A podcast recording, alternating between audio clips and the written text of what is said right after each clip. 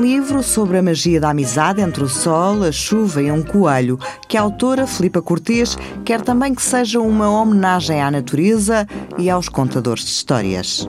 Este livro fala da importância da amizade e do amor.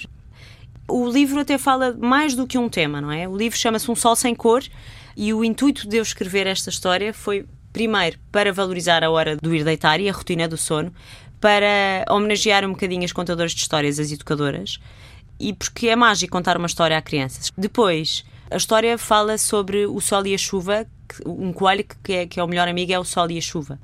E todos estão em harmonia e o jardim está cheio de cor. Até que há um dia que eles se zangam e o jardim deixa de, de ter cor, não é? E o coelho vai pedir ajuda a um mágico, vai pedir ajuda a uma fada e a fada vem, faz lá as suas magias e o mágico vem, faz lá as suas magias mas tudo volta a ser como era antes. Até que percebem efetivamente da importância. Uh, eles fazem as pazes porque percebem que estão muito tristes sozinhos e fazem as pazes e o mundo fica a ter cor.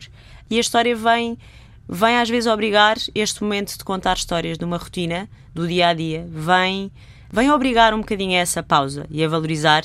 Mãe, gosto tanto de ti, que às vezes eles dizem do nada e é só porque nós às vezes estamos mais, mais tempo e contamos uma história ou porque os ouvimos durante mais um minuto ou dois.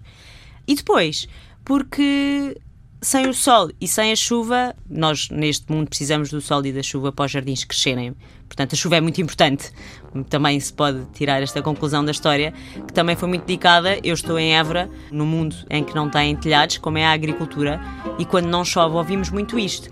E é muito importante chover. Um Sol Sem Cor é o primeiro livro infantil de Filipa Cortês, uma antiga educadora de infância que acredita que na vida não podemos viver sem cor e sem amizades.